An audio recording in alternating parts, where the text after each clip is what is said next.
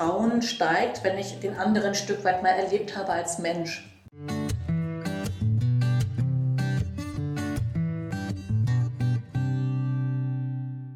Hallo und herzlich willkommen zum Podcast Perspektivenwechsel.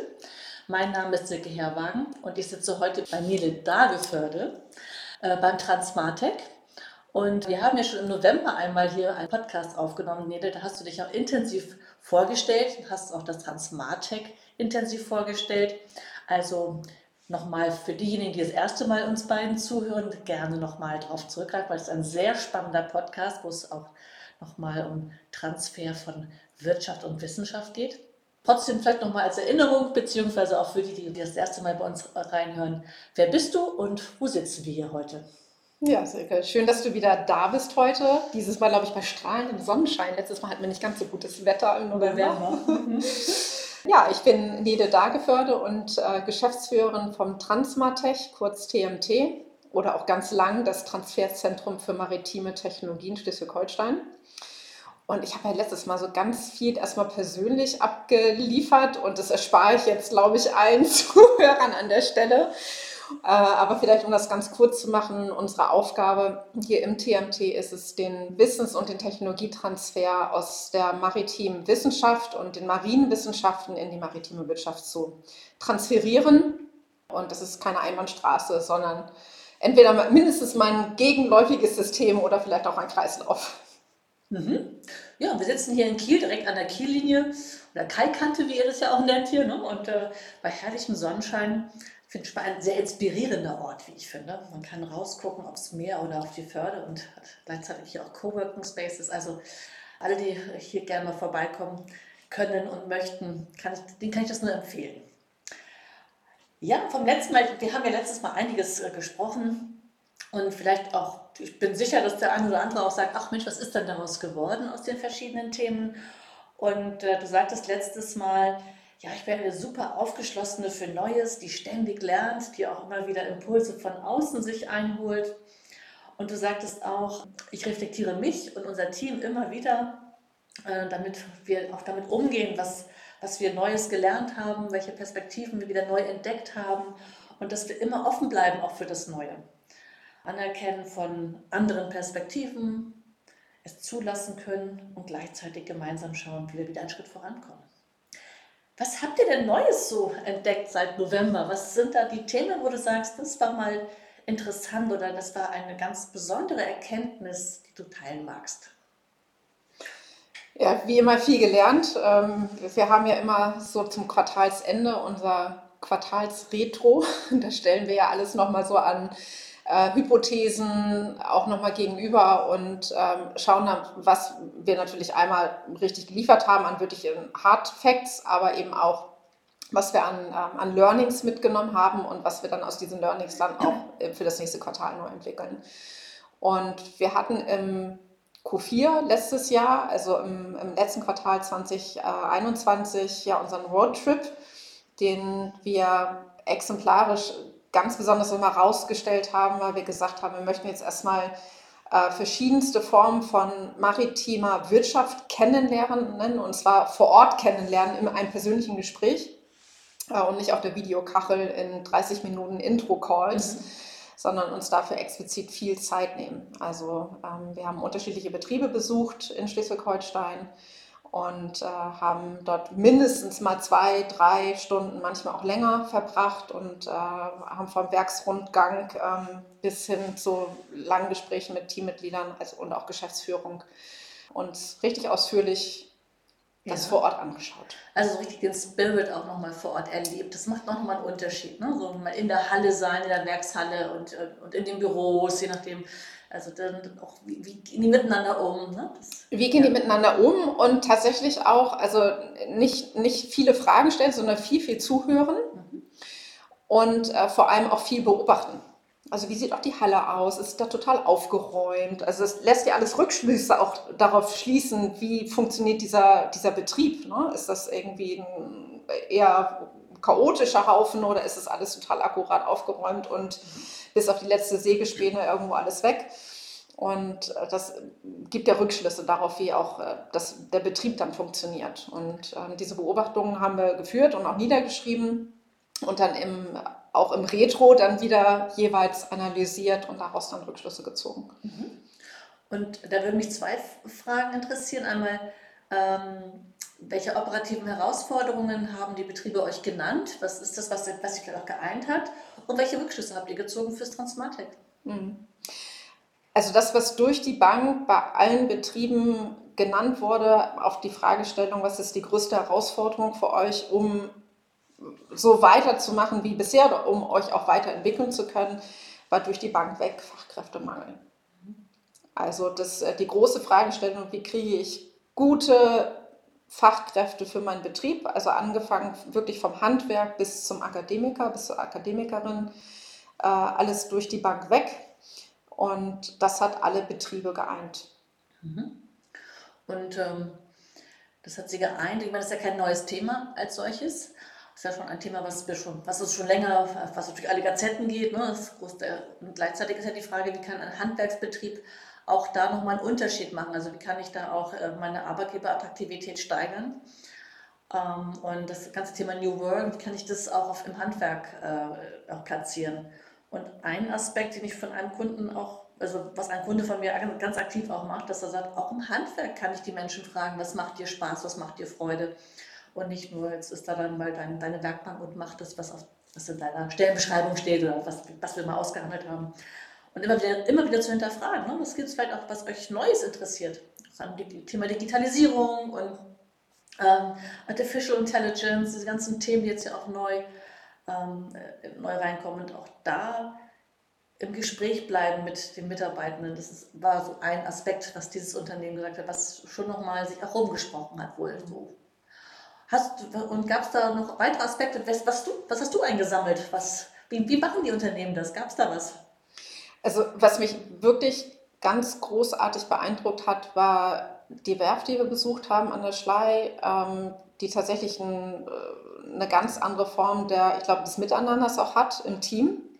Und ich glaube, die aus dem Grunde auch so ein attraktiver Arbeitgeber ist, weil ich glaube, dass die, dass eigentlich das hierarchische Gefüge in Handwerksbetrieben noch sehr, also wirklich in Stufen da ist. Also dass ähm, ja, ja. es eben der Meister gibt halt vor, was gemacht wird und dann geht das irgendwie so runter, die, ähm, die Kette.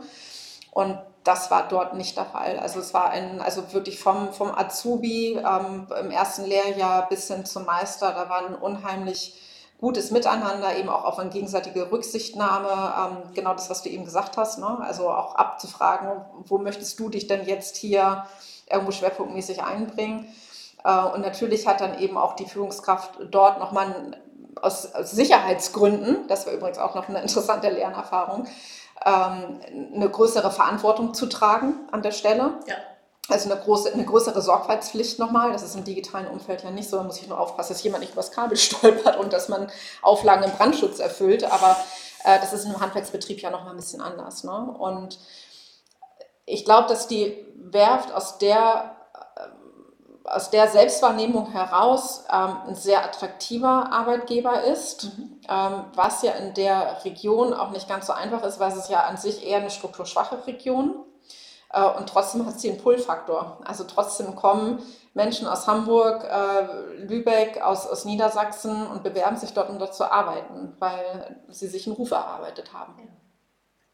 Also der attraktive Arbeitgeber, es ist, es ist möglich, äh, da einen Unterschied zu machen. Absolut. Ja, ja und äh, eine Retrospektive, was habt ihr für euch denn da? Was hat, was hat denn das für euch als, ähm, welche Impulse habt ihr eingesammelt und hat, welche Auswirkungen hat es jetzt hier auf das Transmatic? Mhm.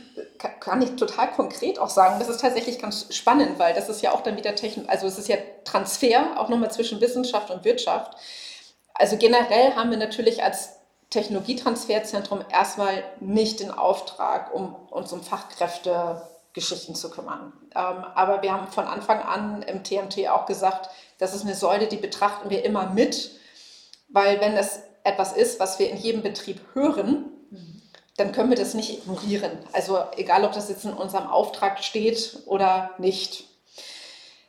Wir sind jetzt hier kein, kein Zentrum, in dem das in Form von einem Workshop aufgearbeitet werden kann. Aber was wir natürlich gemacht haben, wir haben das generell erstmal mitgenommen ähm, und haben jetzt allerdings auf der Gegenseite, ähm, auf, also auf der wissenschaftlichen Seite, eigentlich ein ähnliches Phänomen. Und zwar gar nicht im Sinne der Nach des Nachkräft also Nachwuchskräftemangels, sondern wir haben auf der anderen Seite hoch ausgebildete AkademikerInnen, die gar nicht wahrnehmen für sich, was für ein Potenzial sie eigentlich für den Arbeitsmarkt in der freien Wirtschaft sind. Und das ist total spannend.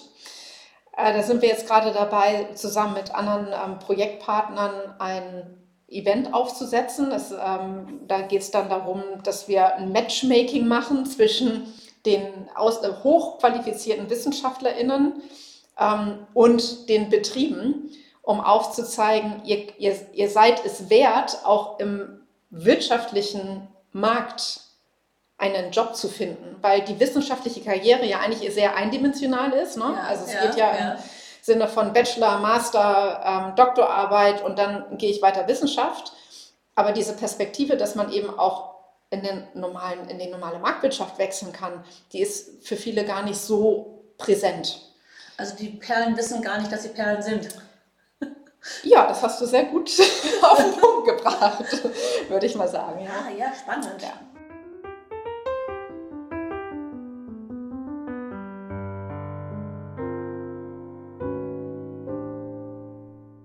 Das führt mich zu unserem, zum nächsten Thema. Du sagtest letztes Mal so einen schönen Satz, die Wissenschaft ist eine Goldgrube, sagtest du. Und äh, ich bin sicher, dass da schon einige von den Zuhörerinnen gesagt haben, ach, was meint sie denn wohl damit? Und was heißt denn das für die, auch für die Wirtschaft, ne? diese Goldgrube? Magst du was dazu sagen? Was meintest du mit dem Satz? Und ähm, nun lass uns mal gucken, was da auch die, der Connect wieder ist zum Thema systemisch. Wer weiß, vielleicht können wir da sogar auch wieder nochmal eine Schleife drehen. Ja, also generell ist es ja natürlich so, dass Grundlagenforschung erstmal Grundlagenforschung ist. Und äh, Grundlagenforschung stellt sich ja erstmal, die kommen ja von der Fragestellung aus. Also sie stellen eine Hypothese aus und diese Fragestellung wird in diesem Forschungsvorhaben dann auf den Prüfstand gestellt. Da ist ja erstmal niemals die Motivation, aus diesen Erkenntnissen eine materielle Wertschöpfung rauszuziehen. Nee, sie sollen ja auch erstmal ganz frei ein Thema erarbeiten. Ja. Richtig, genau. Und wenn man aber von der Wirtschaftsbrille drauf guckt, dann stellt man sich ja immer die Frage, welches Problem löst denn jetzt diese Erkenntnis? Also wir kommen eigentlich von der konträren Fragestellung aus. Also wir sagen nicht, wir möchten etwas völlig Neues entdecken, sondern wir sagen, wir möchten ein Problem lösen. Und diese Brille setzen die meisten WissenschaftlerInnen ja gar nicht auf. Es sei denn, sie kommen in einer, sind in einer anwendungsorientierten Forschung unterwegs. Aber in der Grundlagenforschung hast du das eher weniger. Ja. Und das ist die große Goldgrube. Weil? Weil du, wenn du aus der Fragestellung der Problemlösung herkommst, natürlich immer sagst, die wissenschaftliche Erkenntnis ist ein Bestandteil eines größeren, komplexeren Vorhabens, was du daraus entwickeln kannst. Mhm. Und wir kommen natürlich als Transferzentrum immer von dieser Fragestellung, welche, welches Problem kann man denn mit dieser Grunderkenntnis lösen und überlegen dann, wie wir daraus ein mögliches potenzielles Geschäftsmodell entwickeln können. Und diese Fragen, die wir dann auf Basis dessen stellen, sind natürlich etwas, das fordert den einen oder anderen schon auch nochmal heraus, weil diese Fragestellungen im Kontext der Grundlagenforschung nicht auftauchen. Mhm. Und wie schafft ihr das denn, dass ihr das, die beiden Perspektiven zusammenbringt? Was sind denn also die ersten Erfolgskriterien, die ihr da jetzt gelernt habt im Laufe der Zeit? Ich gucke jetzt Richtung Whiteboard und da steht so ein Schlagwort, das heißt Beziehungsebene. Ja. Also ganz viel ist Beziehungsarbeit. Also ich glaube, was man, was man nicht machen sollte oder was wir versuchen nicht zu machen, ist klar, wir kommen natürlich immer mit Ideen. Ne? Also aus was für einer Grunderkenntnis ließe sich ein Problem lösen. Und dann haben wir ganz viele tolle Ideen im Kopf. Und wenn wir damit aber direkt losmarschieren und nur mit der Sache ankommen, ich glaube, dann verschreckt man Menschen auch schnell. Das heißt, unsere Basisarbeit ist wirklich Beziehungsarbeit. Also erstmal geht es natürlich darum, die, also die, die, die Grundlagenexpertise erstmal selber zumindest in Ansätzen zu verstehen. Also wir werden sie nie so durchdringen wie die WissenschaftlerInnen, ist ja auch nicht unsere Aufgabe, das, dafür machen die ja einen Job. Aber diese Wertschätzung zu, also zu hören und ähm, auch diese Anerkennung zu erfahren, dass das mehr ist als in Anführungsstrichen nur Forschung, ist, glaube ich, schon mal irgendwo auch eine Erkenntnis oder irgendwie auch vielleicht manchmal so ein bisschen, aha, das wusste ich gar nicht, dass sich daraus jetzt noch irgendwie was generieren lässt. Und dann ist es erstmal Beziehungsarbeit. Das ist ja auch ähm, in vielen Unternehmen, also wenn wir bei, mit Unternehmen arbeiten, dann stecken wir auch ganz viel Zeit erstmal in Beziehung. Also jeder Workshop beginnt erstmal mit einer Beziehungsintervention. Und der Grund dafür ist, dass ähm, wir davon überzeugt sind, äh, dass Menschen, also wir sind soziale Wesen und Vertrauen steigt, wenn ich den anderen ein Stück weit mal erlebt habe als Mensch. Und dann kann ich auch nochmal mich anders öffnen, dann bin ich bereit, anders auch nochmal auf diese Person zuzugehen oder auch anders zuzuhören, wenn ich, sehr, wenn ich diesen Menschen mal erlebt habe. Und deshalb investieren wir auch sehr viel Zeit in Beziehungsinterventionen am Anfang, bei jedem Workshop oder bei jedem Training. Ähm, und die Früchte, die man dann erntet, äh, sind am Ende deutlich größer, als wenn wir gleich einsteigen auf der Sachebene. Also man könnte mal sagen, ähm, der Ramp-up dauert ein bisschen länger, aber dafür ist am Ende nachher äh, das Ergebnis ein ganz anderes. Und ich glaube, wenn du so sagst, dieses, ähm, dass man da auch nochmal anders draufblickt und mit denen auch nochmal anders denkt, in ganz anderen Sphären oder wie man das auch noch alles nutzen kann, dann braucht es auch ein bisschen Vertrauen. Ne? Vertrauen und auch ähm, ein Gespür dafür, wer sitzt mir da gegenüber. Ja, ein bisschen, äh, ein bisschen ist fast noch zu wenig gesagt. Also ich glaube, das ist ein, eine, ganz, eine ganz starke Basis, die es da braucht. Und wir kommen ja, wenn du mit, mit der, mit der, im Hinterkopf immer mit dieser Idee kommst, dass du daraus entwickeln kannst, dann möchten wir ja auch was von unserem Gegenüber. Also, und das ist ja dann etwas, was vielleicht das Gegenüber noch gar nicht möchte oder noch gar nicht erkannt hat, dass es das vielleicht irgendwann mal wollen könnte. Und da müssen wir ja erstmal hinkommen. Dass wir diese, diese Barriere erstmal so weit runterfahren, dass ein Vertrauen auch da ist, was uns dann ja geschenkt wird, dieses Vertrauen. Ja. Und wir sind ja in vielen Dingen auch so, dass wir dieses Vertrauen brauchen, um überhaupt in diesen Co-Kreationsprozess zu gehen, der ja auch wiederum ein ganz großer Vertrauensvorschuss ist. Ähm, nämlich, das sind ja nicht nur wir, die da mit dran sitzen, sondern sind ja vielleicht drei, vier andere Partner auch noch damit involviert. Und denen gebe ich ein Stück weit etwas von meinem Know-how mit rein, um daraus etwas gemeinschaftlich zu entwickeln. Äh, wohl wissend, dass ich nicht weiß, ob jemand damit jetzt wegrennt und was Eigenes macht, weil das ist ja ein Zeitraum, in dem man da erstmal auf einer Vertrauensbasis zusammenarbeitet. Ja, erstmal Vertrauen ohne Vertrag, ohne. Absolut, ja. Ohne irgendwie, auch, auch ohne greifbares Ziel. Also, ähm, also ein Ziel schon, wir wollen, was, wir wollen was in die Welt bringen, aber noch nicht irgendwie, und wir bringen konkret das und das in die Welt in der Regel, oder? Meistens ist es ja eher eine Skizze, würde ich mal vermuten. Ja, und auch mit sehr unterschiedlichen Hintergründen. Ne? Also gerade wenn du Forschung und ähm, Wirtschaft zusammen hast, dann ähm, bist du ja nachher, wenn du dann, wenn es dann nachher auch um Finanzierung geht, ne, müssen natürlich auch alle, ich sag mal, die Hosen runterlassen und dann sagen, okay, dafür brauche ich aber auch so und so viel Geld. Mhm. Und dann ist das ja auch so ein bisschen Spiel. Ne? Also der eine muss vielleicht auch noch was abgeben und dann braucht der andere vielleicht ein bisschen mehr von dem einen und äh, der eine kann vielleicht in sein Arbeitspaket nicht ganz so stark ähm, durchfinanzieren und muss da eventuell sich auch auf eine unsichere Ebene begeben. Und äh, das, ist ein, das ist ein Prozess, das ist ja. ähm, ganz viel Vertrauensarbeit. Und das, und das, funktioniert nur mit Vertrauen, absolut. Ja. Sonst das ist die Basis, auf der ihr euch dann bewegt. Das finde ich gerade mega spannend, auch wenn ich darüber, darüber, nachdenke. Viele Unternehmen das jetzt ja auch versuchen, äh, diese säulenübergreifende Arbeit, ne, wie es immer so schön heißt. Wir wollen äh, mehr vernetzt arbeiten. Wir wollen dafür sorgen, dass ähm, die, auf der einen Seite die, der Entwicklungsbereich und auf der anderen Seite der, der, der, der Bereich der die operative Umsetzung, dann macht, dass die mehr miteinander verzahnt arbeiten. Und es sind ja doch viele Unternehmen, die sagen, es gelingt ihnen noch nicht so gut, sagen wir es mal so. Also wenn du das überträgst auch vielleicht, ähm, was, was, was könnten denn diese Unternehmen von euch lernen? Vielleicht. Wir wissen es ja nicht, aber als Hypothese, was könnten die lernen? Also ich glaube, wir haben ja einen ganz großen Vorteil, wir sind an sich ein neutraler Partner in diesem Prozess. Also wir haben ja keine eigene, ich sag mal, keinen kein eigenen Stake im Sinne von, dass wir jetzt inhaltlich in einem Gemeinschaftsprojekt etwas entwickeln. Und deswegen haben wir eine gewisse Neutralitätsfahne da draußen hängen. Mhm. Und ich glaube, dass das ein Vorteil sein kann. Ja, also jemand, der quasi äh, das orchestriert. Orchestriert und eben unabhängig in dieser Runde sitzt. Also ich glaube, das ist dann, es ist ein bisschen wie so ein neutraler Schiedsrichter in der Runde, weil ich glaube, weder Wirtschaft noch Wissenschaft ähm, dann das Gefühl hat, die vertreten jetzt nur die Perspektive der Wirtschaft oder ne, die sind ja sowieso nur für die wissenschaftliche Institution da, weil die kommen ja auch aus diesem Kontext raus. Ich glaube, diese neutrale, dieser neutrale Partner ist schon auch wichtig. Absolut. Ja. Oder kann wichtig sein. Also es ist jetzt ja auch ein bisschen nur ein Beraten. Also das würde ich jetzt mal so aus, aus der Basis sagen. Kann eine interessante Perspektive sein, dass jemand da ist, der quasi das vermittelt und glaubhaft ist, dass es oder jemand, der dafür sorgt, allparteilich, wie es so schön heißt in der Mediation, äh, beide Perspektiven miteinander so zu vernetzen, dass was entstehen kann. Ja, und glaube ich auch auf der Beziehungsebene immer mal zwischendrin raushört. Also das haben wir auch schon festgestellt, dass man merkt, so in so einer Gruppe, ne, man hat ja meistens dann diese, diese Treffen in so einer großen digitalen Runde, also momentan ja noch alles digital.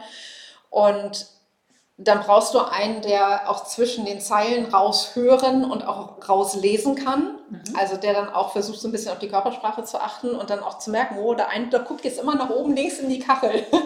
Mit dem muss ich nachher vielleicht nochmal eins zu eins sprechen. Ja, also den, ähm, und den dort abholen. und den dann dort abholen. Frank, ich habe das wahrgenommen, können wir dann nochmal kurz drüber sprechen. Mhm. Ja, also das und ich weiß nicht, ob man das in so einer Runde, wo alle inhaltliche Ansprüche auch daran haben, ob das so gut abgefedert wird oder ob das subjektive, die subjektive Erwartungshaltung dann vielleicht in dem Augenblick in den Vordergrund rückt. Absolut, ja, spannend. Gut, das ist ja auch oft der Grund, warum wir als Firma ja auch oft als äh, Moderatoren eingeladen werden, genau aus dem Grund, um eben die neutrale Brille da auch nochmal zu haben.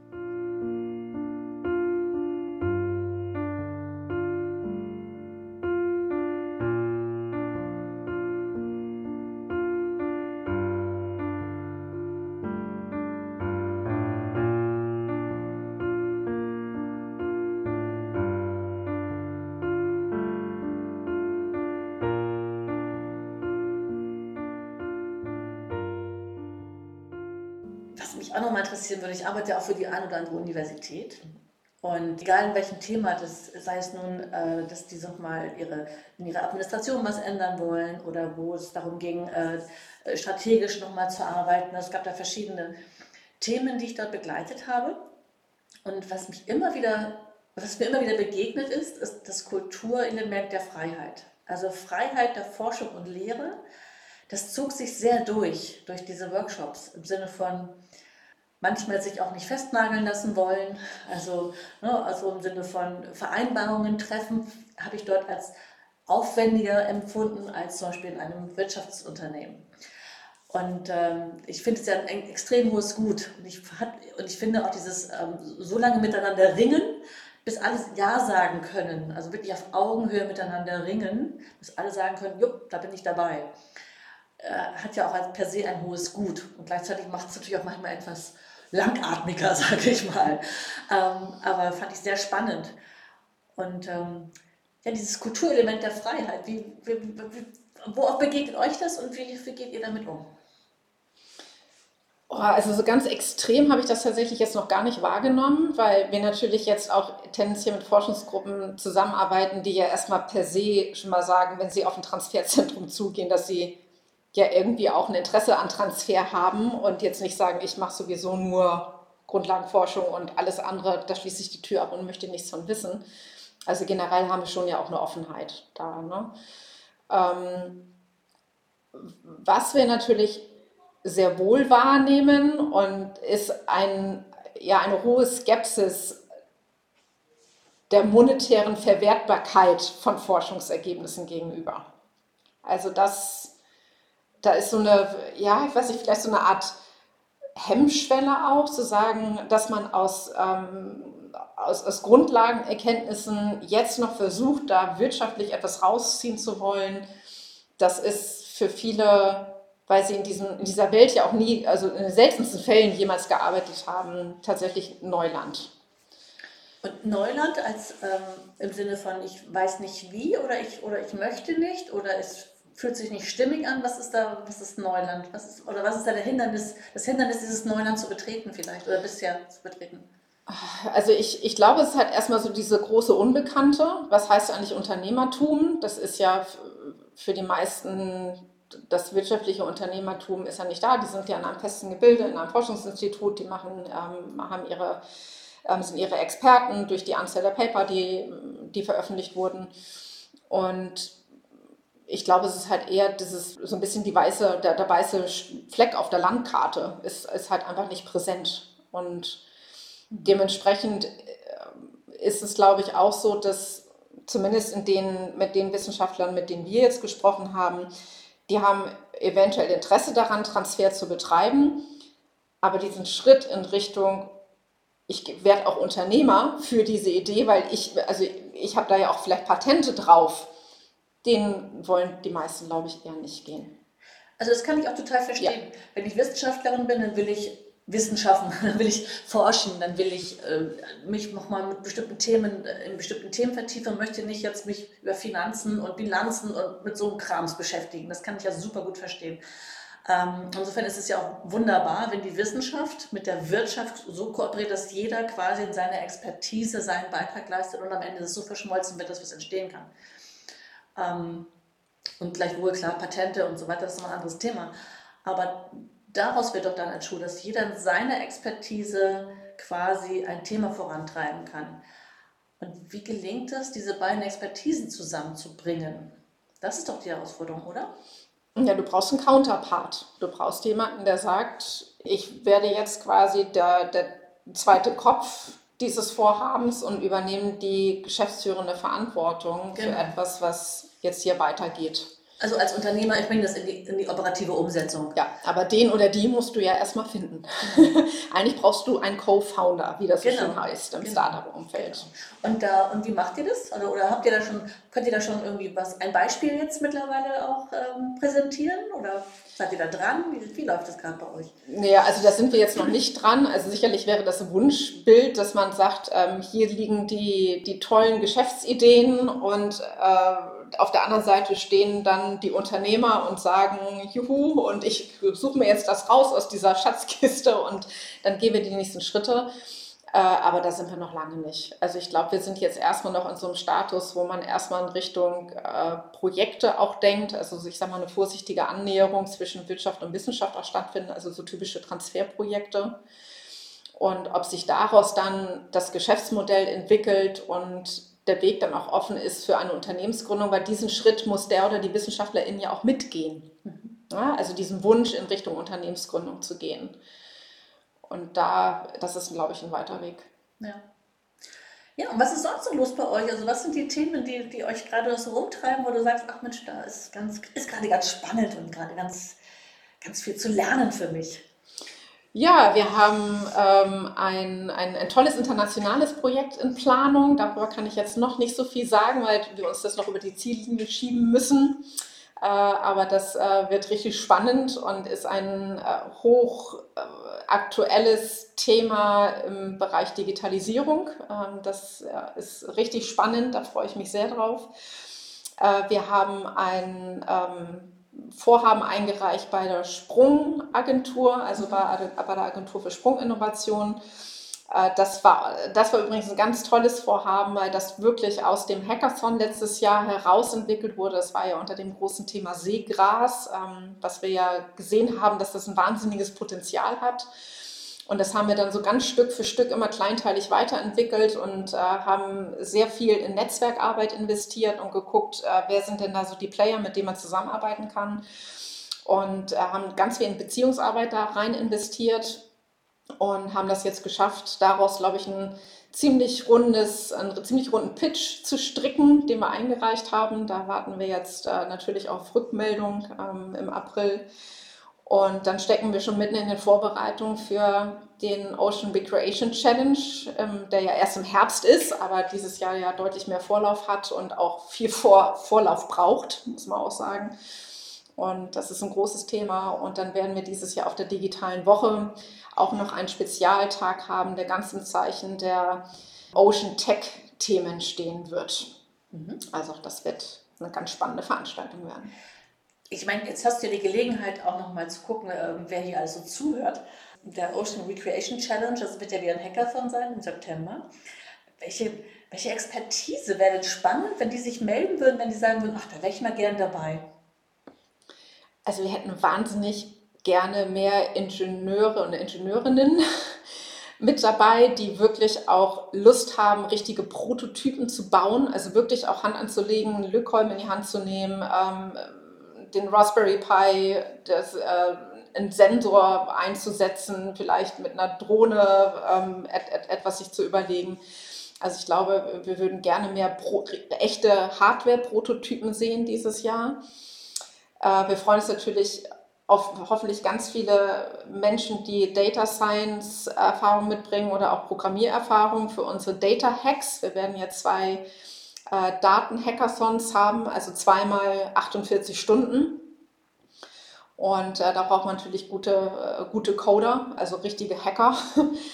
Und ich glaube, das sind spannende Themen, die sich daraus dann ableiten lassen. Ähm, und wir brauchen natürlich dieses Jahr, das wird ja neu sein, auch die BürgerInnen, die uns aus der gesellschaftlichen Perspektive heraus ihre Challenges für die Meeresthemen bringen. Denn das sollen ja Herausforderungen sein, die wir für die Gesellschaft lösen. Und dafür brauchen wir natürlich auch gute Challenges. Also kleiner Werbeblock, ne? wer äh, Ingenieurin ist oder Data Scientist und was fürs Meer tun will, was für den, unseren Klimaschutz tun möchte, der sollte sich gerne hier beim Transmartech melden und ähm, also und auch gerne digital dabei sein. Ne? Wenn man nicht einreisen kann, darf man auch digital dabei sein. Aber ich war letztes Jahr dabei und ich, ich fand es eine großartige Veranstaltung und kann das nur, also den kleinen Beitrag, den wir liefern können zum Thema Meeresschutz, da wäre eine Gelegenheit. Da könnte jeder einen mitmachen. Werbelogende.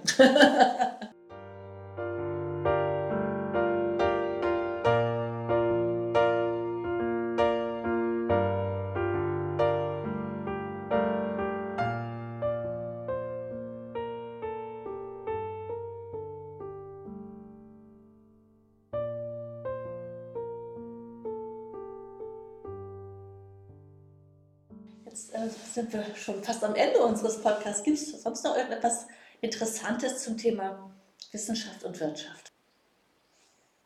Ah, ich finde, das ist ja ein super Startpunkt jetzt gewesen, so im ersten Jahr, muss ich äh, klar sagen. Also wir haben so tolle Teams jetzt im Bereich der Wissenschaft, die wir supporten. Also wir haben das ja so ein bisschen in so ein Programm jetzt auch gegossen. Also wir nennen das ja unsere Tech-Klinik um ein ganz niedrigschwelliges Angebot für, äh, für den wissenschaftlichen Bereich ähm, ins Leben zu rufen. Da machen wir eine offene Sprechstunde, da kann man hinkommen, da kann man einfach mal mit einer Idee kommen, die man vielleicht in einem Forschungsprojekt sieht.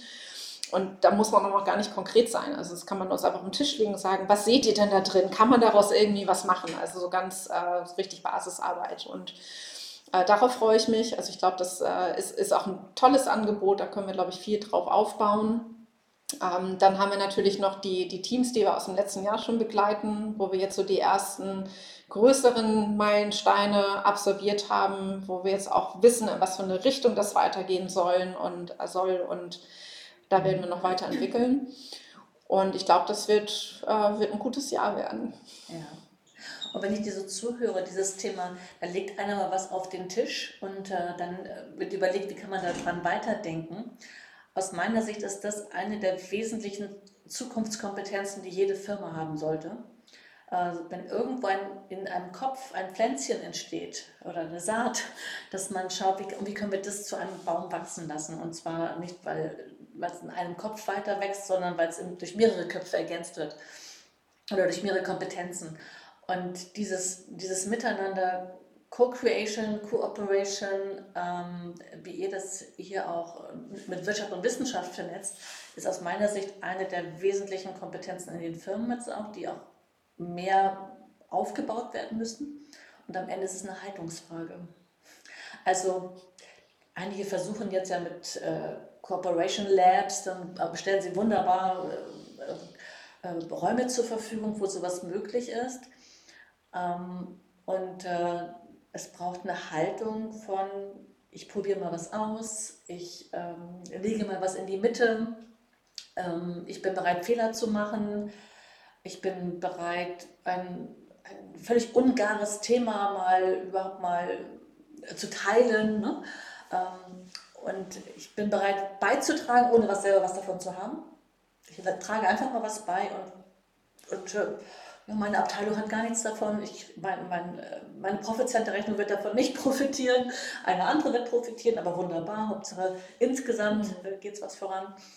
Und ich glaube, dass dieses, diese Kompetenzen, was man hier auch lernen kann oder auch die Haltung und den Spirit, ähm, dass da auch, äh, ja, dass je mehr Menschen das lernen oder mal erleben, erleben dürfen, desto mehr kriegen wir auch Zukunftsfähigkeit in den Firmen. Auch, also mein Glaubenssatz, mein Glaubenssatz, ähm, Transformation passiert nicht durch Lesen von Büchern, sondern durch ähm, Miteinander ko-kreativ in meinem Kontext, in meinem Unternehmen, mit anderen Unternehmern zusammen, in unserem Markt. Wie können wir da Dinge auch ähm, vorantreiben? Denn das wird immer komplexer in die Welt. Das kann kein Unternehmen mehr alleine oder ein Ingenieur alleine lösen, sondern ähm, wie schaffen wir da in Co-Kreation die Dinge voranzutreiben? Und insofern ähm, Lerngelegenheiten zu haben. Und hier ist eine Lerngelegenheit.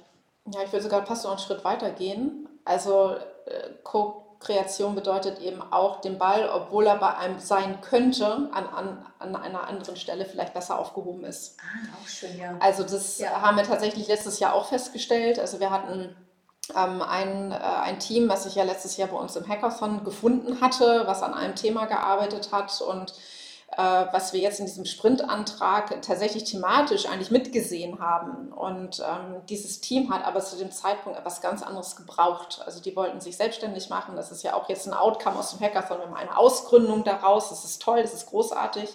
Aber wir sind ja kein Gründungsberatungszentrum. Und äh, wir haben relativ schnell gesehen, dass sie in diesem Sprintantrag tatsächlich nicht das bekommen würden, was sie momentan eigentlich brauchen. Und nicht einmal eine Grundlagenfinanzierung mhm. ähm, und eben auch diesen, diesen Prozess der Gründung, also diesen, diesen Booster dann nochmal. Und die haben wir woanders hingeschickt. Und da sind die jetzt super gesettelt. Die sind jetzt hier im, in einem Startup-Office drin. Die sind im Gateway 49, also in diesem Schleswig-Holstein Accelerator-Programm aufgenommen worden. Und da sind die genau perfekt ja, für das Bedürfnis, was die jetzt als Team haben. Und natürlich haben die jetzt zum Thema gepasst und natürlich hätten wir die auch irgendwie mit einbringen können, aber es wäre das falsche, ja. der, falsche Spielplatz für die jetzt gewesen. Die passen und klar, aber natürlich wäre das auch toll gewesen, wenn wir uns als TMT hätten auf die Fahnen schreiben können, die sind jetzt bei uns groß geworden, aber diese, diese Wachstumsphase, die muss jetzt woanders stattfinden und deswegen ist ja die Tür trotzdem auf, also wir haben den auch ganz klar gesagt, also wenn ihr Dinge braucht, die wir als TMT leisten können, dann kommt gerne zu uns, da machen wir gerne mit euch auch weiter und docken wieder da an, wo ihr uns dann gerade braucht. Aber im Augenblick sind die woanders viel besser ähm, integriert und aufgehoben. Ja, aber das finde ich auch nochmal wichtig, sich dessen klar zu sein, ähm, was ist auch unsere Strategie oder was ist unser Zielbild, sich dessen klar zu sein und dann auch zu sagen, das tun wir und das tun wir auch nicht einmal aus eigenem Antrieb heraus, ne, sich, sich zu sortieren, das ist ja äh, eine Variante und wo passe ich und wo kann ich auch einen Beitrag leisten und wo auch nicht. Das ist auch eine Frage, die ich mir auch mal wieder stelle. Also äh, bei bestimmten Anfragen sage ich dann auch, ja sicherlich könnte ich da was beitragen, aber ganz ehrlich, das kann mein Kollege X viel besser als ich. Ne? Und das ähm, finde ich auch im Sinne, ähm, ja, ein, ein, also wirksam sein ich möchte wirksam sein und so höre ich das auch, wirksam sein. Und wirksam seid ihr, wenn andere wirksam sind und andere ihre PS auf die Straße bringen und die Themen im Sinne der, ähm, des Meeres voranbringen. Und ja, dann lass uns doch mal zusammenfassen, was das letzte Mal habe ich dich ja auch gefragt, was ist es, was die Zuhörerinnen und Zuhörer im, im Ohr behalten sollen? Was sollen die sich gerne merken aus diesem Podcast? Oh, diese grundsätzliche Offenheit und Neugier, jetzt bin ich schon wieder bei diesem Wort, ne? Neugier, aber ich bin ja auch so ein neugieriger Mensch. Ich kann es ich halt einfach nicht ändern. das hat sich nicht geändert. Also diese Offenheit, äh, ganz bewusst auf, sich, auf diesen Perspektivwechsel einzulassen. Äh, auch das Gegenüber verstehen zu wollen und nicht dahinter etwas Böses zu vermuten, also dass man mir etwas Böses möchte, sondern äh, versuchen zu verstehen, woher kommt eigentlich die andere Person, mit der ich jetzt hier zusammenarbeiten möchte und in Beziehung stehe, äh, um dann vielleicht auch über diese Beziehungsebene zu schauen, warum klappt es denn auf der Sachebene nicht. Das ist ja schon, das eine hängt ja ganz, ganz eng mit dem, mit dem einen zusammen. Und oftmals ist es tatsächlich so, wenn auf der Sachebene etwas nicht funktioniert, dann ist meistens etwas auf der Beziehungsebene nicht in Ordnung. Und das hört sich immer so, so weiblich empathisch an, wenn man damit kommt. Aber wir haben jetzt tatsächlich die Erfahrung gemacht, dass sich dieser Invest in diese, in diesen, in diese Beziehungskomponente wahnsinnig bezahlt macht. Das kann ich nur unterstreichen. eine der, wie ich ja schon sagte, eine unserer wesentlichen Erkenntnisse auch und Haltungen. Braucht eine gute Beziehung. Es braucht Bezogenheit aufeinander, damit man gut arbeiten kann, miteinander auch an der Sache arbeiten kann. Ja, in diesem Sinne, vielen Dank, liebe Nina. Nach dem nächsten Hackathon zum Beispiel könnten wir mal gucken, was wieder daraus geworden ist. Schauen wir mal. Wir haben noch eine dritte Ebene, wir haben noch die politische Ebene bei uns mit drin. Mensch, guck mal. das ist ein bisschen der nächste Aspekt. Aber ich glaube, da bin ich inhaltlich bin ich da raus, aber wer weiß, wir gucken mal, wo wir da landen. Danke dir und bis zum nächsten Mal. Das hat wieder sehr viel Spaß gemacht, Silke. Ja, mir auch.